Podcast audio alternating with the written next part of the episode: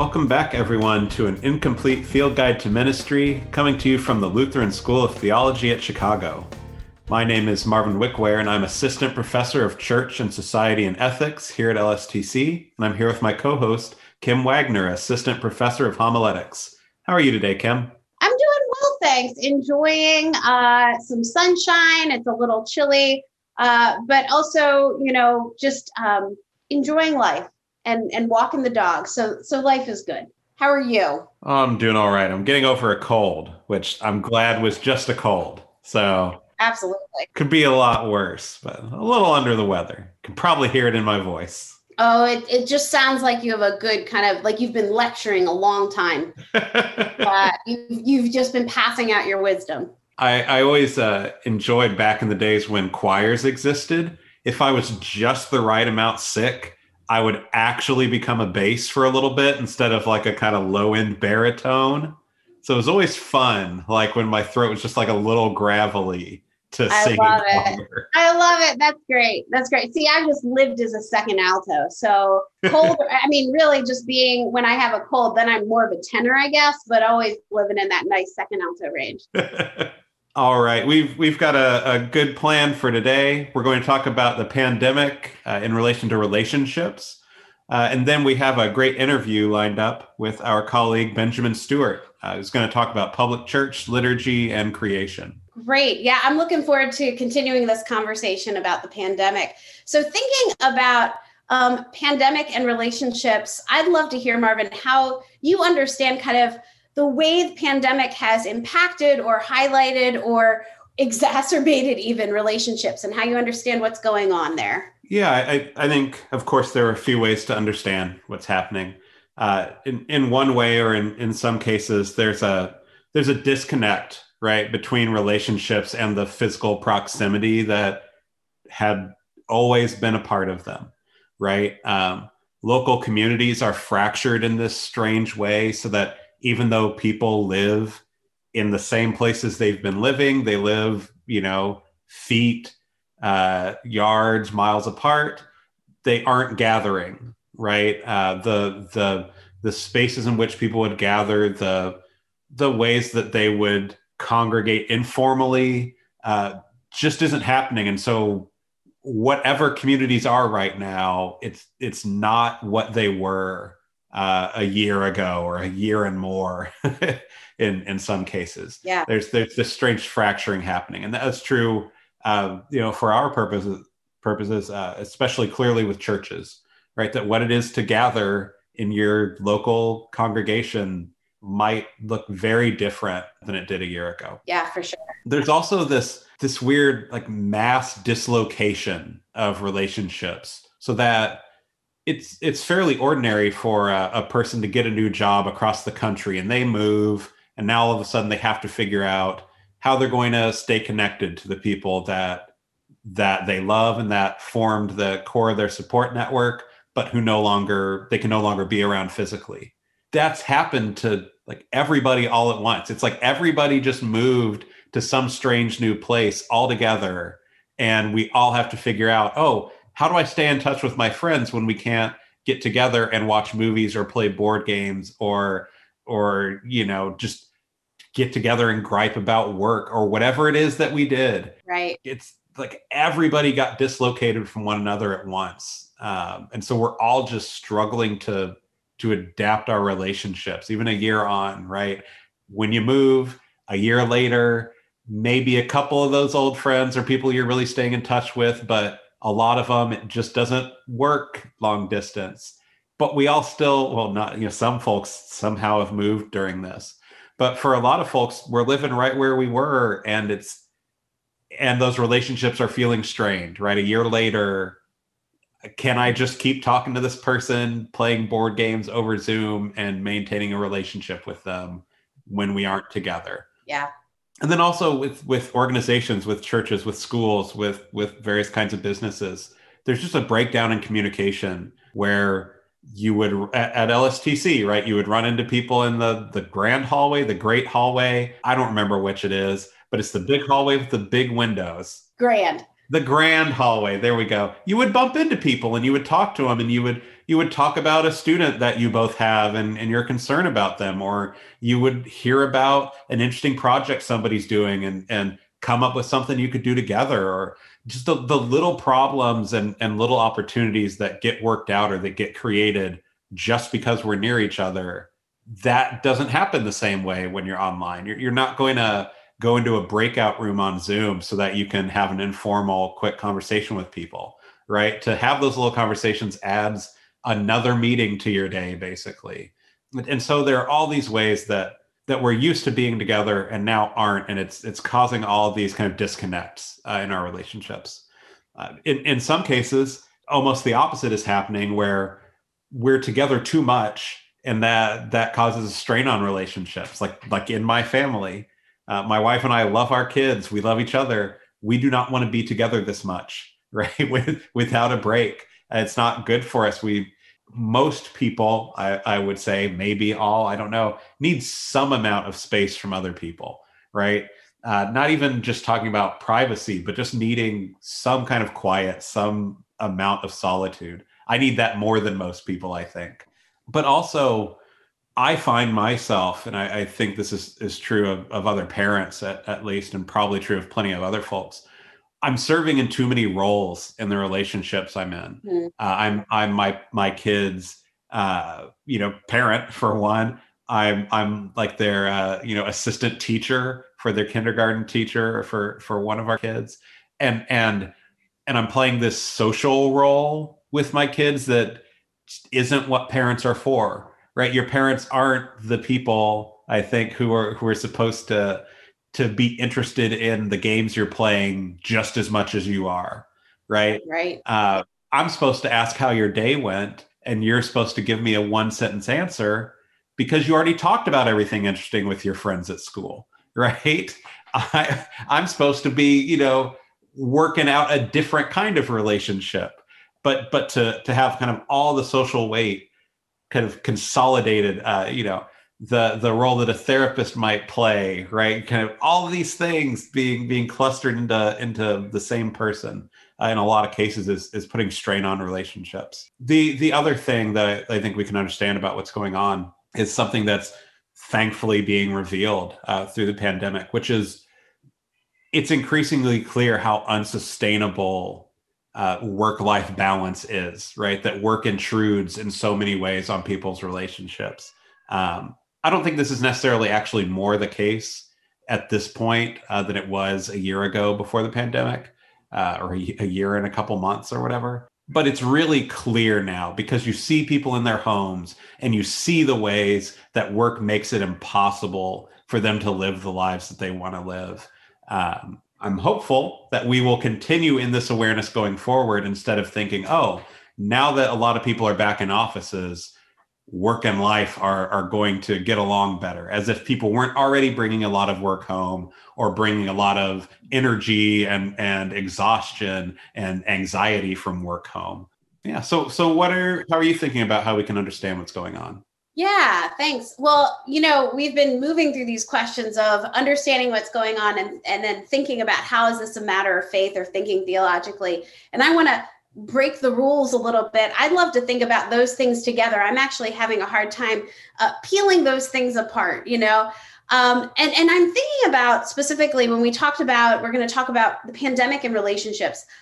I really saw it in kind of three categories um, individual personal relationships, kind of corporate societal relationships, and then our relationship with technology. So I just want to talk about each of those three just for a minute because um, to me i think the way the pandemic has impacted each of those is really important or or what it has actually um, brought up for us in each of those. So i'll start with the individual and personal. Um, and i think there's both you know anytime we we talk theologically there's always gift and challenge right? There's there's blessings and curses um, and you know, this pandemic has raised these questions of, you know, what are some of the blessings? And I think one of the blessings is that in our personal and individual relationships, it has reminded us how much we actually need one another and the importance of relationship. Um, I can only speak really out of my experience. I uh, do not have a spouse or a child at home. I have a dog, and there are times I think it's your your strained relationship discussion really works with the dog too. But I will say, you know, I just been reminded how much I need other people. And and I am an extroverted person to begin with, but even still just the way that we interact with and care for and invest in one another. Um, the other kind of thing that happens is I think the curses, right? It reveals this brokenness in our relationships. And for me, that brokenness in personal relationships has been revealed in kind of um, two big ways. One is that even in our personal lives, so many of us and so many faithful people, like myself, have bought into this kind of myth of the self-made man or the self-made person, right? And that and that myth has been exposed that that we've somehow equated independence with strength. And and I just think that that's that has been broken open in this pandemic. Uh, that we've recognized that strength is in community uh, that strength is in relationship, that the gift of relationship is uh, what builds us up, what makes us um, um, stronger and, and healthier and wiser people. And so I think that's kind of the first thing that has been broken is this, this kind of myth that strength comes when we can uh, pull ourselves up by our bootstraps, right? That, uh, that, that great American myth. And, and I think this pandemic in our personal relationships has revealed that we need one another to be fully a flourishing human being. And this is why the theology mixed so deeply in with me right? Mm. that that if we believe that god is is calling for our flourishing that our flourishing is not something that is just us or just us and god but that god has gifted us these relationships and these communities through which we find god through which we see the spirit move and through which we find our flourishing. The other kind of brokenness or falsehood i think or, or problem that was exposed in these kind of individual personal relationships is that um, at least for me, I think I, am seeing pastors and lay leaders, uh, especially in churches, but elsewhere, recognize the way that we have never understood true loneliness for so many in our society who have been carrying this kind of um, loneliness this you know i think about homebound folks i think about folks who are ill i think about um, folks who are who um, because of health or because of economic situation are really separated from their support communities from those they love. And this kind of deep loneliness that i think now so many people have experienced has exposed the ways we've been inattentive or under attentive to those who have been experiencing this well before the pandemic began. So that's the personal one then uh, the, the kind of corporate or life together right um, again blessings and curses gifts and, and exposing brokenness one of the gifts, I, I guess it's a gift, is that it's shown us how related and interrelated we really are. And I think about this in, in kind of a positive and negative way. We, uh, the fact that this disease has spread globally, the fact that I can get this disease from a person I have never met nor even talked to. I can be walking through a store and if it's if somebody brought it in and it's in the air, I I participate in breathing that air, right? Right. Um, and so thinking about the way this disease, even oceans cannot cannot stop it, right? It, it proves how interconnected we actually are as a global society and that what happens in one space makes a difference and changes what happens in another. And I think this is a an aha that has been very painful as we think about the disease itself, but could be a real gift and a reminder as we think about global issues like poverty and global warming and, and climate change, right? So, so I think it, the gift is it has shown us how interrelated we really are. And it, the, the blessing of it's shown how interrelated we are and, and how we rely upon one another. Mm-hmm. But then that also exposes the brokenness, right? And it's something we talked about last week, which is this kind of disproportionate dependence on those we deem essential workers who mm-hmm. we ask them or in many cases they have no choices really if they want to continue to be able to feed their families and have a roof over their head that they have to put their lives and bodies on the line for the comfort of those in privilege for others. And so to think about kind of it has exposed the disproportionate ways that we depend on one another. And for me, this is a, a theological uh, problem because it's a, a mismatch of relationship with bureaucracy right? There's the bureaucratic system, these positions that we're the, the cogs in the machine, right? We talk about, mm-hmm. but these positions that folks fill in.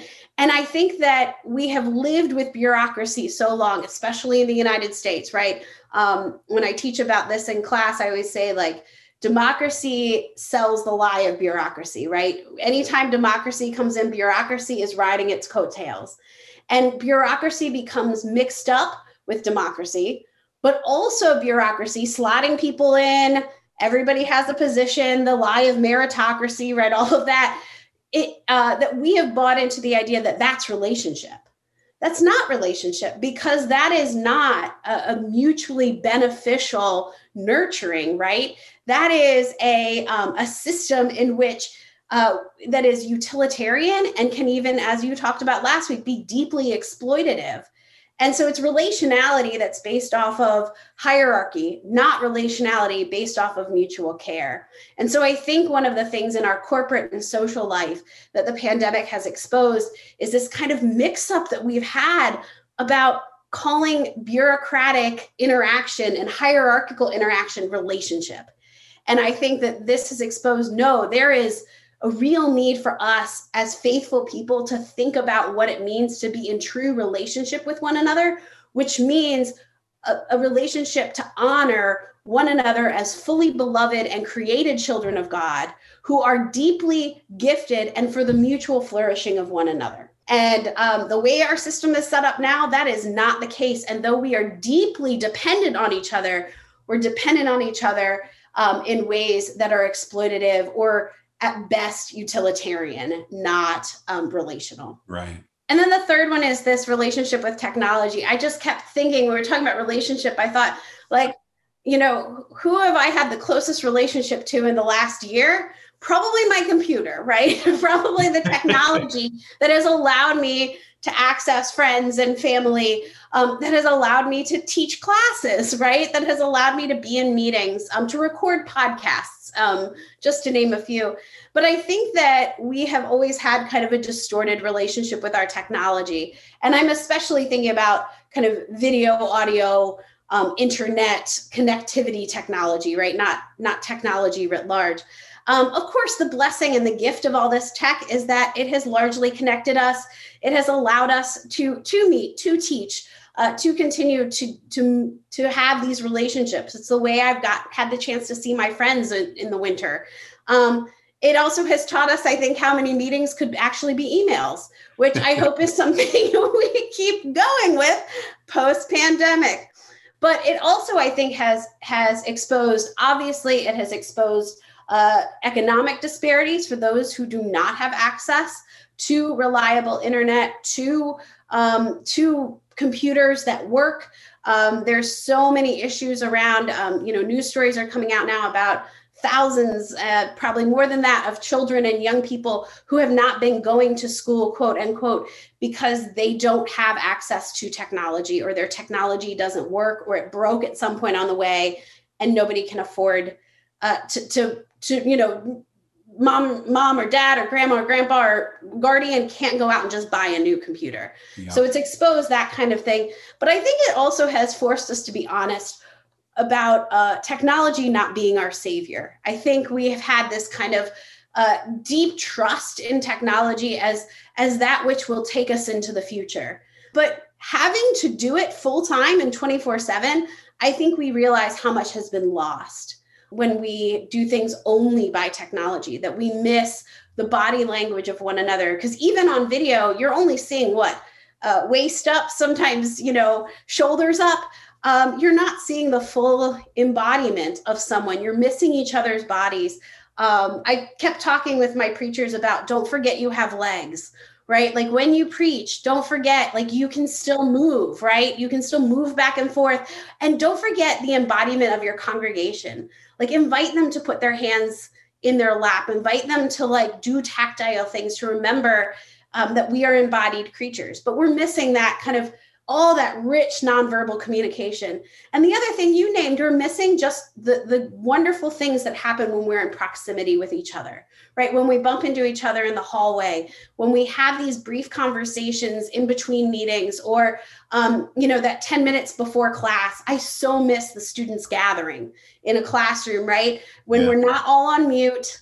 Um, when I don't feel like I have to spend the first like five minutes while everyone's coming in doing a stand up comedy routine, right? I miss that because so much rich relational connection happens in that space. And so I do think like our relationship with technology has shifted. It has pointed out economic disparities, but I think it also, in a good way, has kind of reminded us that technology is a tool, not our savior, not um, the thing that will will um, substitute for all of the kind of basic what it means to be in community and a relationship with each other. So I talked forever because I decided to lump all of those questions together because for me it was really hard to peel apart what's going on with kind of that theological reflection um, but your brain is much more organized than mine so i'm wondering how you are thinking about um, all of this kind of relationality stuff as a matter of faith. My brain is not more organized. My brain is a mess and if i don't stick to the organization provided by the questions it will just be complete and utter ring um, a, a, couple things uh, come to mind for me. One is as as you were talking about the the the problem of the uh, the self-made man, right? And I, I think it's I think man is the right word. That that is the image. Plenty of people strive to be self-made, uh, but the image is of the self-made man. Mm-hmm. Um, I I think of it. My my advisor, right, uh, back in in grad school, taught me the, the image of the self-sufficient man that that kind of individualism that that image represents is is is inadequate right as as you named and and and that inadequacy is deeply theologically relevant. That that image of the the self-sufficient man right is grounded in in an image of god being defined by self-sufficiency right? As as if the the core quality uh, that that marks God as divine and different than than humans is that God needs nothing from us, right? There are ways that that idea that God needs nothing from us can be uh, life giving, but when that's when that's put at the center, as if that's what makes God God, right? And then humans are are made in the image of God and therefore should have something of that that kind of core definitive quality that makes God God. Uh, when when self sufficiency stands in that role, the, it it does nothing good, right? For those who would who would follow God faithfully, who would strive to to be like God in the ways that humans should be like God, right? Uh, to to to be a reflection of of those kind of divine qualities, uh, and so that that kind of self sufficient God uh, image the problems of accepting that and and accepting the idea that we're made in that image uh, stand out right now, uh, especially. I think also the the problem of individualism, and this this is you know long been argued. There, there's an imbalance in a lot of our notions of salvation as Christians, a, a, an, an overly individualized idea of salvation uh, that simply has nothing, I think, to offer uh, a world that is kind of suffering altogether. The the idea that oh, well, when it gets bad enough for you and you die, God will God will be there, right? When yeah. when everyone around you is is suffering, when hundreds of thousands, millions of people are are dying. Um, we long for some kind of collective global creation wide transformation it, it it is not enough to kind of cling to the hope that well i'll be okay when this is done and hopefully my loved ones too right or maybe even lots of individuals out there will be okay once we've suffered enough right it's it's just the kind of transparency and, and pervasiveness of suffering right now is it, it kind of makes it clear the the weaknesses of that kind of individualized notion of salvation. Um, the the other kind of theologically relevant uh, insight that I can come up with is it go, goes back to kind of how I think about theology, right? When we talked about that, whenever. Uh, the the idea that relationality is is at the heart of God, right, and and at the heart of human existence, as you said, right, we're all connected in in real physiological ways atoms that make up you know this, yep. this virus go from one of us to another and and bind us together in in life changing and life ending sometimes ways yeah. so god and and humans are are fundamentally relational uh, god in, in in terms of the the triune nature of god right the the the fact that god is multiple persons in a in a real way uh, that that is how we understand god is the image of a single person is not enough right to communicate and and and stand for the reality of god. Uh, but a community is the only way we can we can really picture god as as christians. And the the fact that god is a creative god god from the beginning longed for creation longed for a growing fellowship with beings outside of god's self uh, but but who would always be held within god's love. Um, I, I think this relationality tells us that that our longing for one another that that you talked about that that loneliness that that so many of us had not experienced or had had experienced for short enough periods that we could tell ourselves that it was just like an aberration mm-hmm. uh, rather than a, a, real way of being uh, that is simply wrong uh, our, our, longing for one another is holy right it's it's not just uh, a kind of psychological need. It's it's not just well, you know, humans are social creatures, uh, but but it is actually oh, this this is what it is to to recognize the divinity like in the connections that are between us to to need at a deeper level than than we need just our, our kind of everyday needs. To to need each other is is a holy thing. Uh, and, and not like as as you said independence isn't strength right? But but but actually that need is important yeah. uh, and, and and special to us. But also our, uh, our, need for relationship to be rightly balanced right? For for us not to be all things to all people for for us to not be kind of asked to be more than we are right? It reflects our connection to god uh, that that again god is a god that is community in in real ways uh, that we we're never meant to just sustain another person on our own but but all of us need a community to care for us. And, and this isn't again this isn't a sign of of weakness even as in some ways it reflects uh, you know our, our finite nature that that we're limited creatures. But it actually reflects that that we are are creatures of a of a god who would not have anything stand alone uh, in all of creation. Yeah, I love that. I love the way um, you articulated so richly kind of the communal nature of God as Trinity, right? And that we are designed not not out of a flawed design, but out of a holy design um, to be in relationship and in community with one another. That's just beautiful. Thank you for that.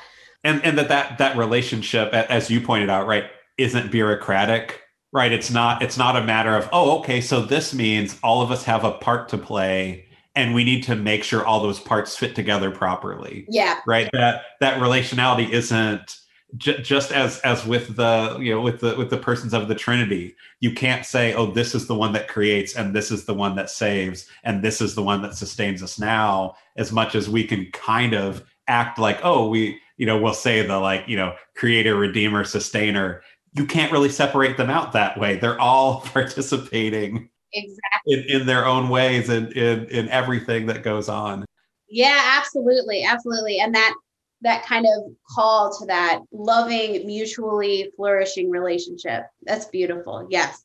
So, given all of that, um, I'd love to hear how you think Christians might respond then to all of this kind of both practical and theological reflection on how the pandemic has has highlighted these issues and gifts around relationship. Yeah.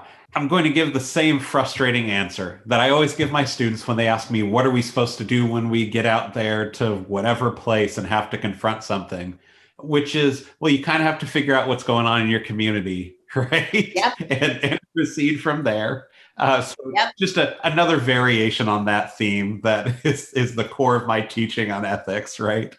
I mean, it's a theme worthy of variations. there, there to go. be fair. But uh, I, I, I, think a, a, couple forms of discernment, right, that that that are important. Uh, one is is like, like I said, um, like I think I've said both of the last couple weeks. I'm not sure.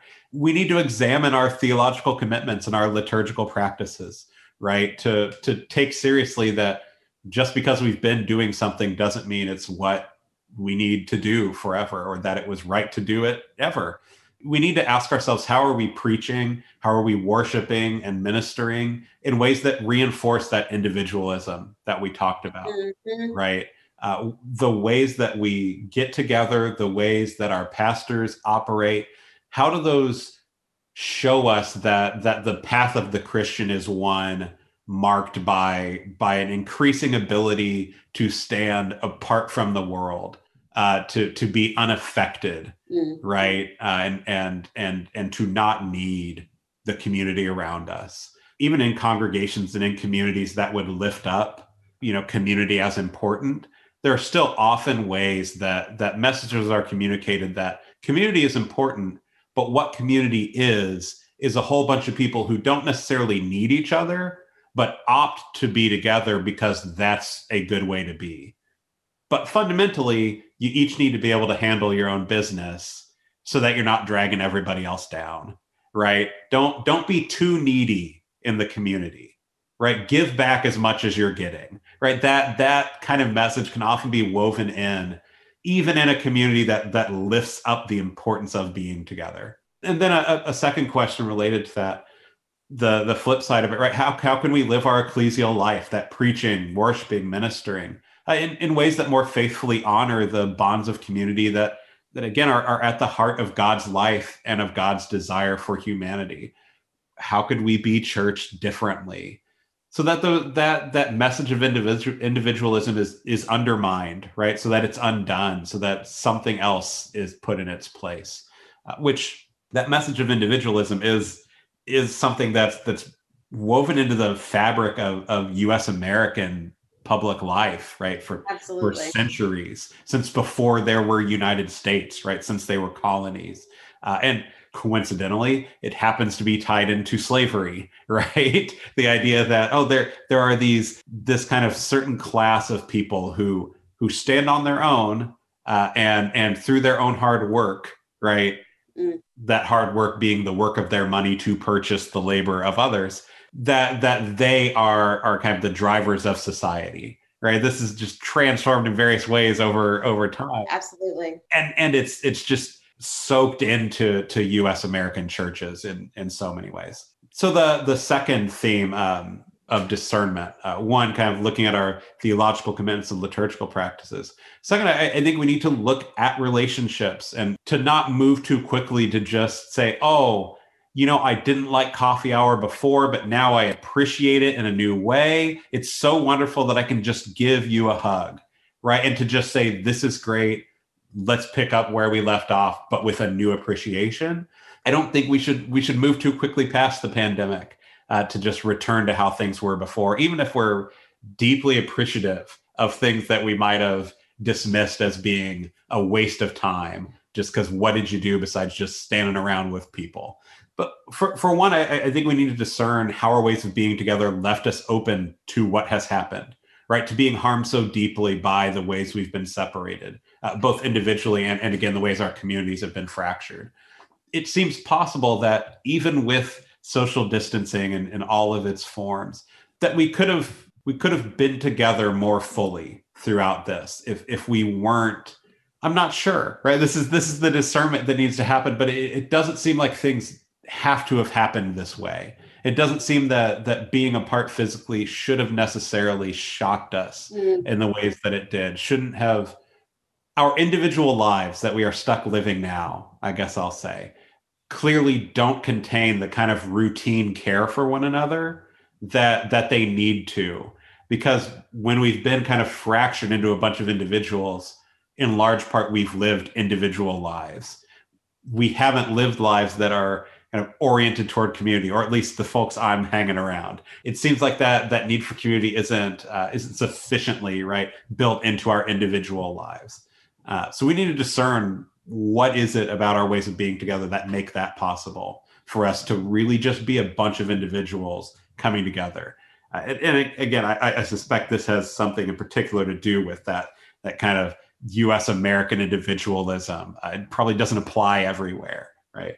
The the other thing I, I think is is we can embrace new ways we've learned to connect.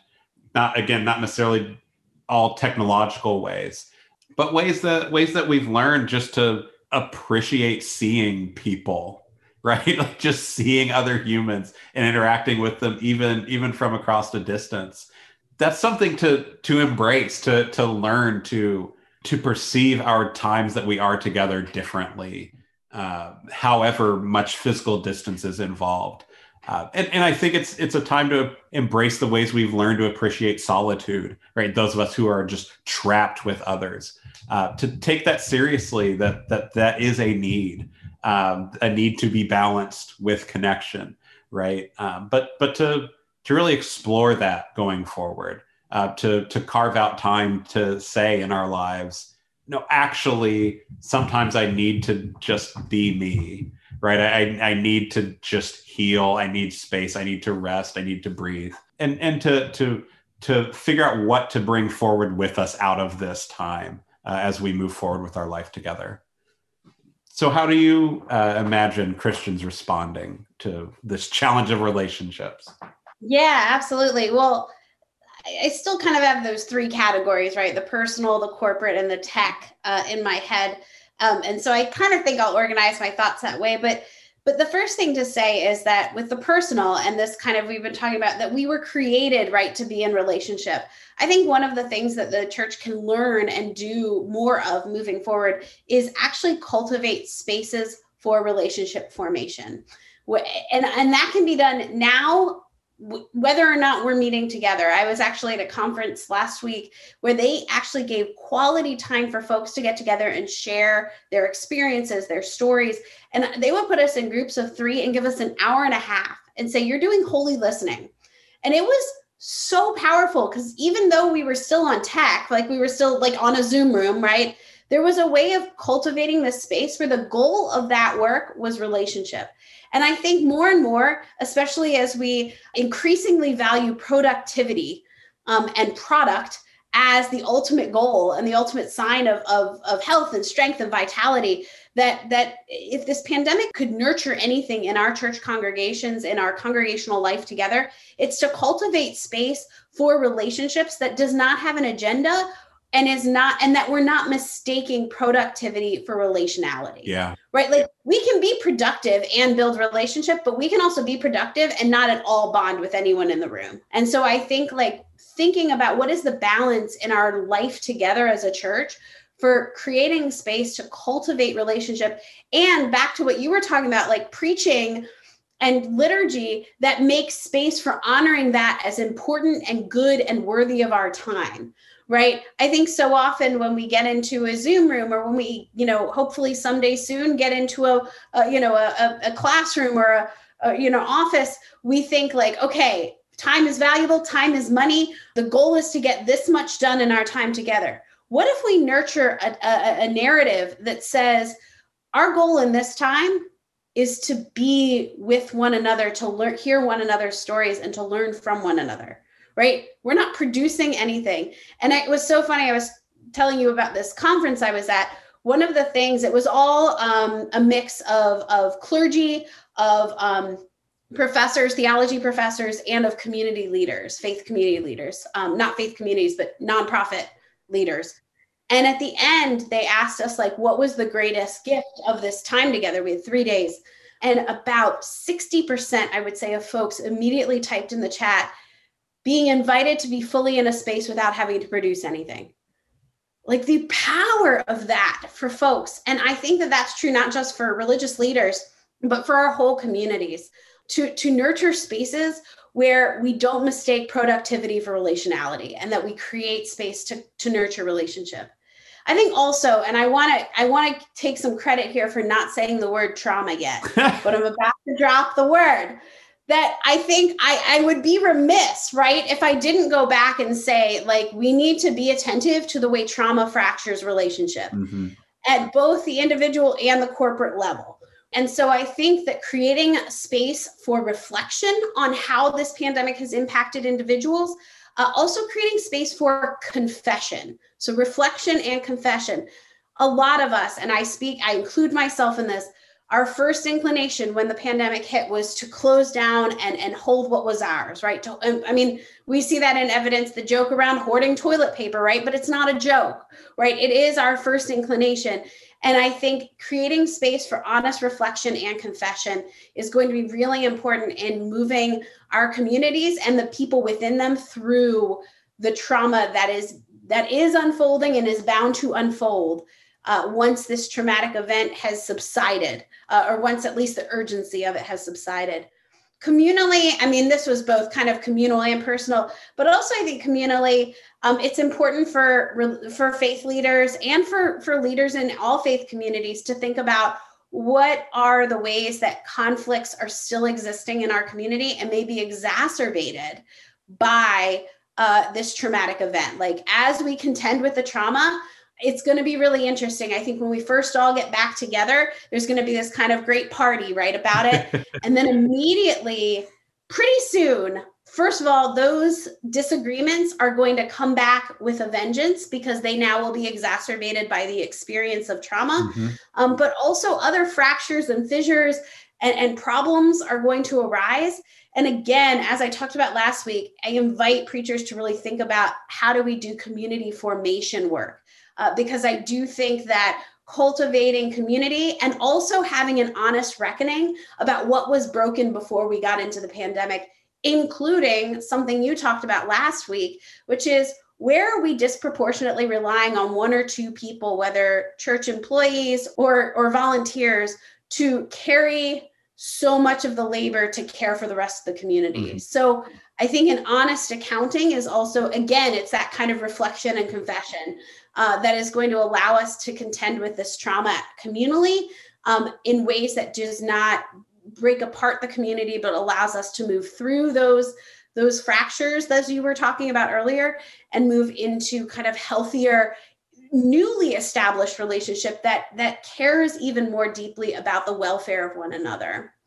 And then just finally the relationship with tech and and i appreciate the way you talked about um, at the end there you know thinking about the ways that we've learned to connect now and not leaving that behind. I do think that um, i think we can reorient our relationship to technology right? I think there was there are many churches who had an allergy to technology mm-hmm. um, and and i get it rightfully so in some cases. But now that we've seen that we can use that technology can be a tool not only to reach more people, but to make our common life together more accessible for a lot of folks, mm-hmm. right? Um, for folks who are homebound, for folks who uh, travel a lot, right? For folks who, uh, a friend of mine is in the military, and he said it was such a joy to get to watch Youth Sunday this this year because my kids are all youth. They got to do it from their home in Virginia, and I was in wherever he was. I don't even know, um, and I got to participate, right? So the ways it makes it things accessible but I also hope it'll reorient our relationships. So again, there's those churches that had the allergy, but there's also those churches and those communities that kind of look to technology as as the savior, right? Like if only we had a great online presence, if only then all the young people would come flooding into our churches and it would save our church. And what I hope we can do is is recognize, well, tech does make it more accessible. It does open up spaces for folks to come visit who might not feel as comfortable coming in through through building doors.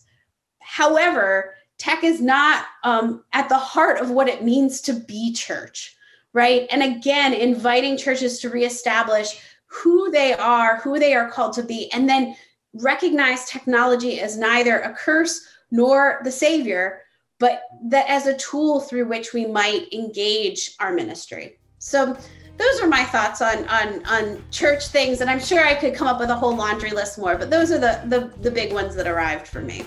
Thank you so much for sharing and for this good conversation. Yeah this was great. Thanks so much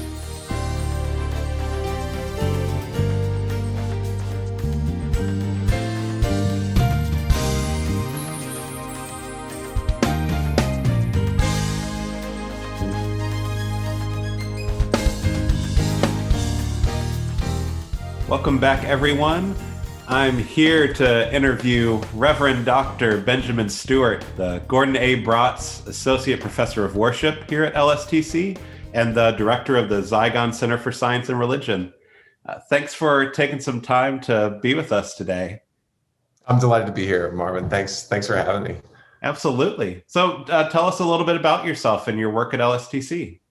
Well, I teach worship, the introductory worship course. I um, kind of my special area of interest in there is the way that worship relates to ecology, and especially how our ritual actions kind of orient us to the wider creation. I'd say I'm actually even formed thinking about the the context of this course. My two, I, I served two parishes before I uh, came to went back to graduate school, and they both had really interesting intersections with publics. Um, one was a kind of new start of a church in the Bible Belt, the southern part of Ohio in Appalachia, where this little Lutheran church, little cinder block church, was kind of known as this strange place where they were kind of emphatic about this stuff of God's grace and mercy, and anybody's welcome there. and it was quirky and fun. And then I was pastor to this little place called Holden Village up in the mountains, this retreat center that you know takes all day to get there but about every year 7,000 people cycle through the village and has these public facing scholarship and public facing liturgy and um, uh, kind of like a Chautauqua setting. So the engagement with the public was was always really interesting to me in my uh, two different parish settings. So it's fun to be talking about this with you today. Yeah, wonderful. So what does public church mean to you? Yeah, so I'd say it the short way first, right? If I was going to distill this down, I think it, it, it indicates that the gospel, the good news, is itself public. It's kind of part one, and that it, it's born into the world. It's carried into the world by a public itself called the church, right? So that's the delivery system for this public news, and I can I can riff on that some kind of images that help me think about what what that means. Um, all the way back to the beginning of our tradition, like all the way at the beginning of the canon, right? It's this word that echoes out over creation, um, that this creation is good, very good. And it's creating a kind of shared public world that all these creatures inhabit, and each of them is getting named. Um, all of that, the, the word is public, and a cosmos gets created by this shared word. John retells that story right at the beginning of the Gospel of John, and it has there that kind of ironic twist that, in fact, while Jesus, you know, from the beginning is the Word of God, there's this strange reality that this public word that holds everything together gets missed all the time. We miss it over and over and gets shoved in some ways, like the attempt to shove this word out of the creation.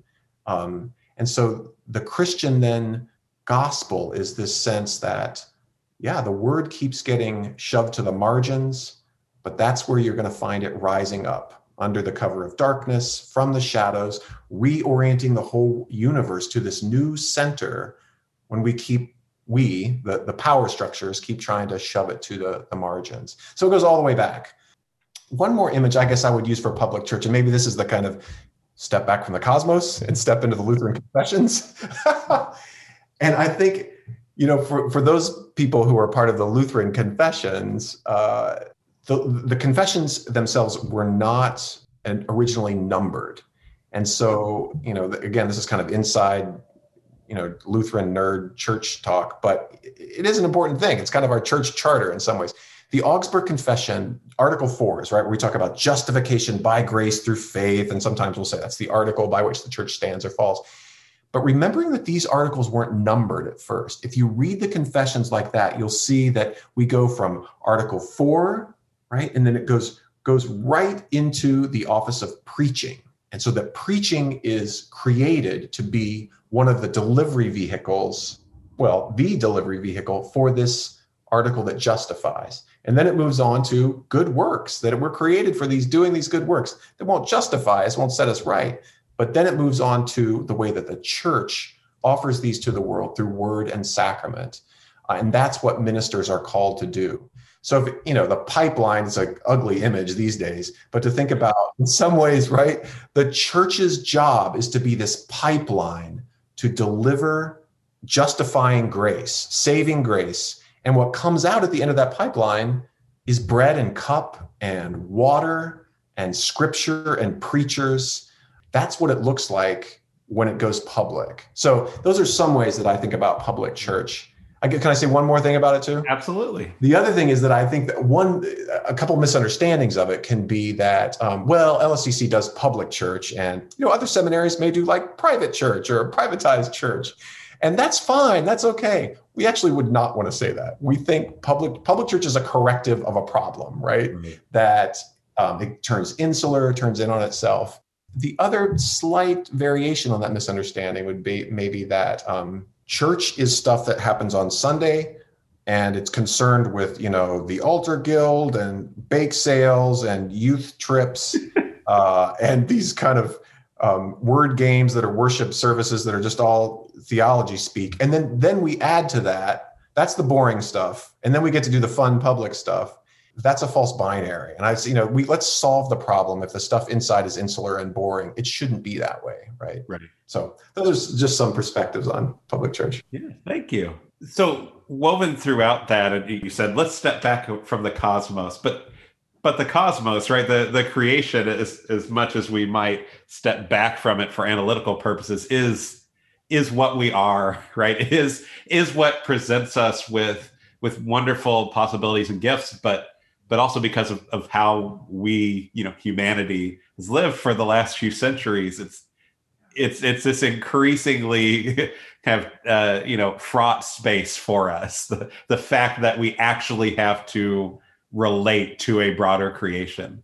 So, how might your understanding of public church that that idea of the word, right, the the gospel, kind of coming out and being offered in in these in these various forms of word and sacrament how might that help guide Christian how Christians relate to the broader creation? That's such. I mean, I have such passion around that question. You you phrased that so beautifully. That especially over the last few centuries in Western cultures, there's been a way that that's been we've been disassociated from that. So in one way, like you know, read my book, A Watered Garden, Christian Worship and Earth Ecology. And the next book project that's coming too is largely about that very question. So it's a huge thing, right? And a little podcast. Let me try to give a few markers. One is uh, anthropologists uh, and people who study the origins of religion just imagine that religion may have how did it come to be and there's lots of you know there's instinctive kind of pattern ritualized behaviors among other non-human animals but the storytelling and the kind of the sense of another world within this world maybe began around the fire doing storytelling hmm. and at the grave. And I, those are two possibilities and you know obviously probably both are true. So i think about the way we get oriented to the wonder of creation and to the reality of mortality and the fact that we ourselves come from the earth and return to the earth. So obviously that's a lot of my work in the natural burial movement. How do we recover a sense of funerals from which the body and the earth haven't disappeared. I mean, that's what's happening in North American funerals is that people don't go to the grave and often now there's not even a body there. Let me think of a, a few other little kind of headlines I'd put over that. One is the way that I think the, the, the place of worship is a place where that word of goodness, that the creation is good and to be treasured and loved and not something to be just mined or controlled or tamed we're one of the few places that does that. Even now today the the motif of geoengineering right that um, out of a kind of environmental concern that things are so bad we just humans need to take over everything. Um, i think the church is a place that has a kind of we know what it means to honor something by also saying hands off. That's sacred right? Huh. um, the other this is a little more this is this is a place where i'd think about a challenge to the liturgical guild. We often like to think about like kind of the the archetypal worship happening in a place i'll put quotes around this up in up in heaven or back in history. Um, and there's ways in which that's a helpful motif. But in terms of the way ritual has unfolded over the centuries it's often that the cosmos itself, the rising sun, the setting sun, the cycles of the seasons, um, the goodness of bread and cup, the, the way that water washes over us. In some ways, these other creatures have been like liturgical leaders to us that we're in a kind of dialogue with. Huh. and indigenous cultures have retained this wisdom um, much more fully than Western cultures. So I'm interested in thinking about the ways that natural elements are kind of calling us deeper into prayer. And what's it mean for us to worship in spaces then that are cut off from all of that? Sure. So if, if I can draw out a a, a tension that, that I, I think is a creative tension, but but something in, in what you were saying. On on the one hand, there's there's this intimate relationship that we have with creation, this kind of constant, I mean, we are creation, right? But this constant um, communication and contact between us and the rest of creation. On the other hand, there's this need to honor, right? By by kind of hands off, right? S- similarly with um, with with natural burial, right? There's there's death, which is in in some sense a a, a separation, right? Like an, an an almost absolute separation, depending on how you think about the afterlife. But on on the other hand, there's this this need that that you lift up to not release right the the dead too too quickly right? But but to actually be there with the body as it's as it's laid to rest in the ground. And so i'm wondering if you could just talk a little more about that kind of hands off intimate relationship kind of tension there. Oh my gosh yeah that's so um, provocatively and beautifully stated. I mean in some ways right i mean this could sound a little saccharine, but I think the reality of it is is the opposite. But that's the mystery of um, being creatures who experience love. That hmm. um, love is this what, centripetal force. Is that right? Yeah, centripetal that like draws us draws us toward one another, draws us toward the earth. Um, it's so good. It's so sweet. And yet we know that enmeshment can happen. The desire that can kind of just gently be tweaked into a desire to control and never to let go. Mm.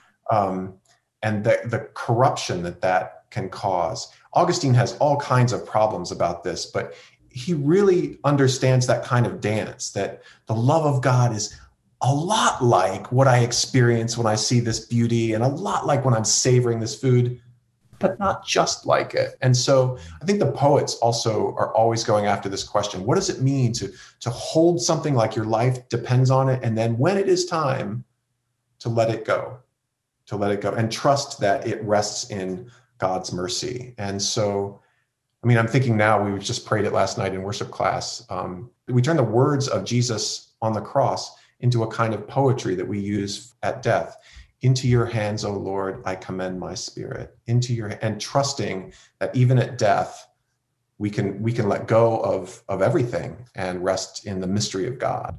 And liturgy trains us for kind of doing that dance. Same dance really as uh, moses at the burning bush right? Take off your shoes buddy. Don't don't don't touch don't touch the bush because you can get burned. Take off your shoes too. Honor this. You're standing on holy ground and you're holy too by standing there. Yeah. Th- th- thanks for taking a moment to to riff on that a little. I'm always you know, super excited when somebody starts talking about love. So I, I I'll, I'll hope to talk talk with you more about that another time. Excellent. Yeah. So uh, changing gears a little bit, you know, putting on the uh, the worship professor hat. What advice do you have for folks who are trying to do public church ministry uh, especially as and, and this is a this is a question that my students always bring to me and i say you need to go talk to dr stewart about this. But as they strive to reconcile traditional liturgy which can feel constraining can feel like it's grounded in a set of concerns and commitments that that are not today's right kind of concerns and commitments reconciling that traditional liturgy with with those contemporary concerns with certain concerns for justice or or creation. Yeah, well, so, so if somebody came to me and said, "Hey, so I'm committed to doing traditional worship, and I also want to do," I'd say, "Let me just stop you right there." Um, and I'd probably say, "I don't want you. Don't don't do traditional worship."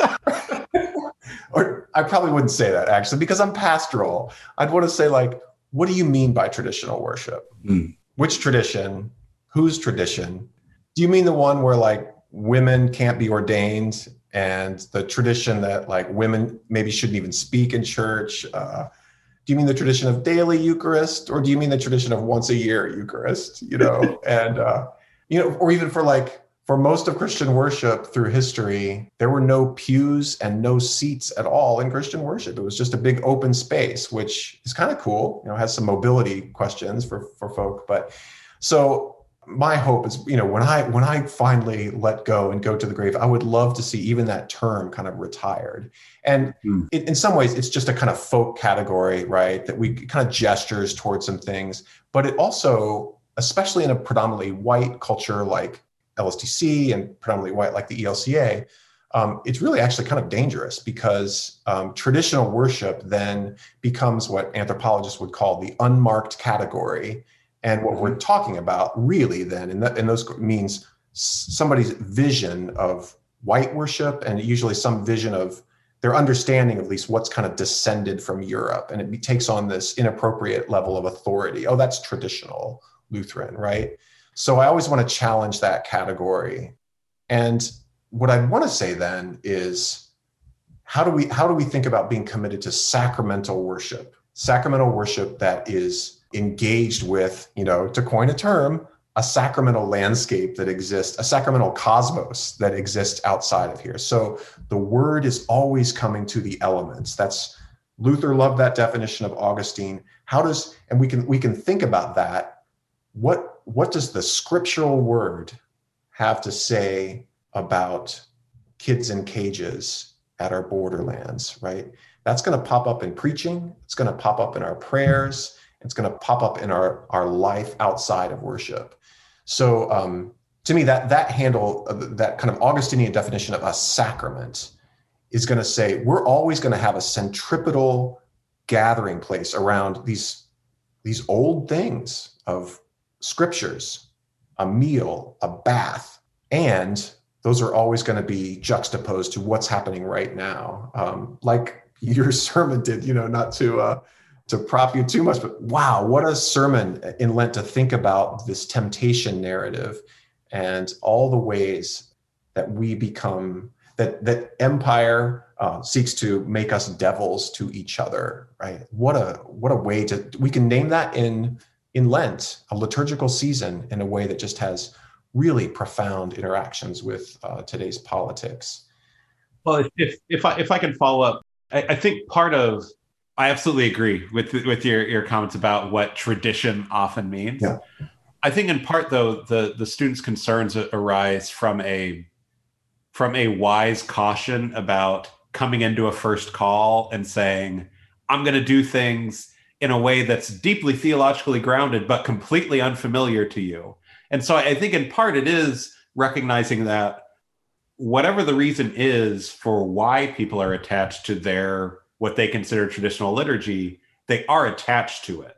So if if you have that kind of pull in your congregation towards doing things a certain way, how do you work with those with those people who are attached to those those certain traditional again whatever that means forms of liturgy yeah that's a that's a really helpful clarification and so uh, the, the, the funny thing is that this document that stu- students may roll their eyes when i mention it because i love it so much the nairobi statement on worship and culture uh, would would actually you know what what there is being labeled as traditional is actually what nairobi would call contextual like in this particular location this is what we as this community love and so nairobi says we want to embrace the contextual, right? So you don't walk into your people and be like, well, you know, I'm here now to teach you what true worship is instead of the kind of golden calf worshiping that you've been doing. But like here in this place, this is these are some of the things that we value.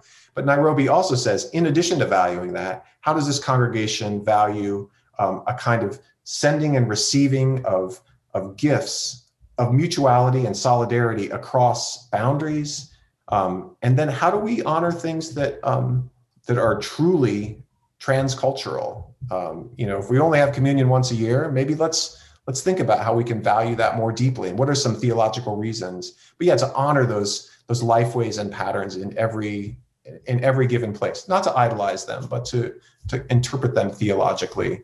At the same time, I also think of you know I'm cautious about, you know, there's what is uh, Marty Haugen says, there's nothing more dangerous than a person coming fresh from a worship conference. Right? At the same time, like there's an edge to the way like Luke tells the story of Jesus going back to his hometown synagogue. And he preaches probably from the lectionary. He's given this scroll from the prophet Isaiah, preaches this liberating word, and then says, Yo, this isn't old stuff. This is today. Yeah. And then he tells two scriptural stories. And one is a bread story, a bread meal story, and the other is a water story. So Luke's Eucharistic community is hearing baptism and communion, but the way Jesus tells those stories is these things break us wide open to the outsider, to this foreign widow and to this foreign person living with leprosy. Right. And it's too much for them.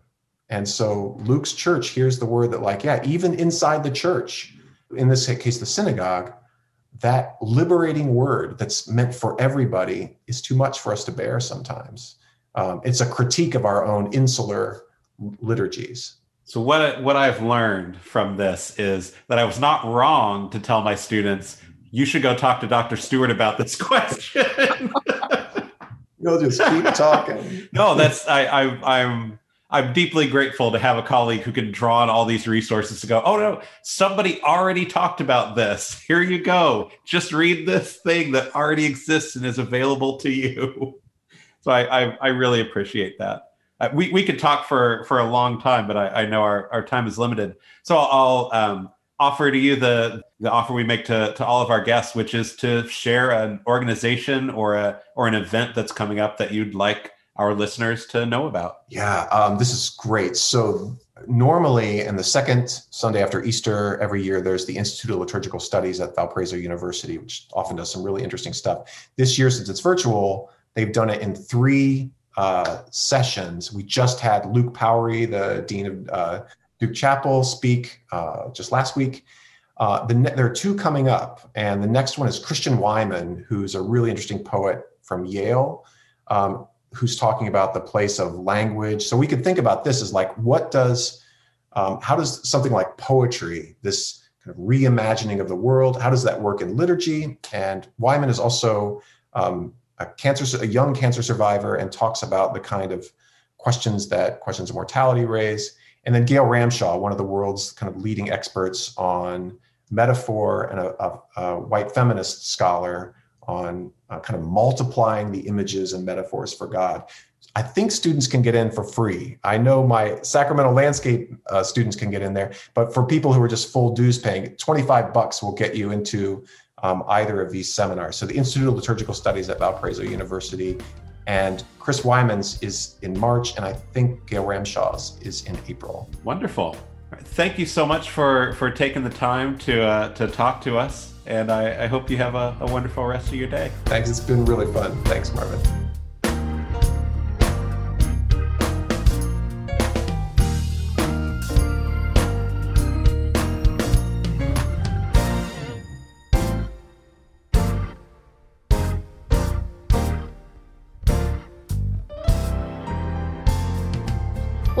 Everyone for joining us this week for all of our rich conversations.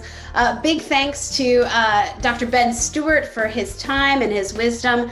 Thanks as always goes to our editor and producer and sound engineer extraordinaire, uh, Eric Fowler. Thanks to Michael Leotis, František Janek, and the LSTC tech team for all of their tech support. Uh, thanks to Keith Doc Hampton for the wonderful music that we get to use on our podcast every week. And also thanks to the Lynn C. and Stuart W. Herman Jr. Fund for Innovation in Theological Education for their financial support of this podcast. You can always be in touch with us at lstcpodcast at gmail.com. And you can find out about all of the upcoming LSTC events at lstc.edu slash events. Thanks, take good care of yourself, and take care of one another.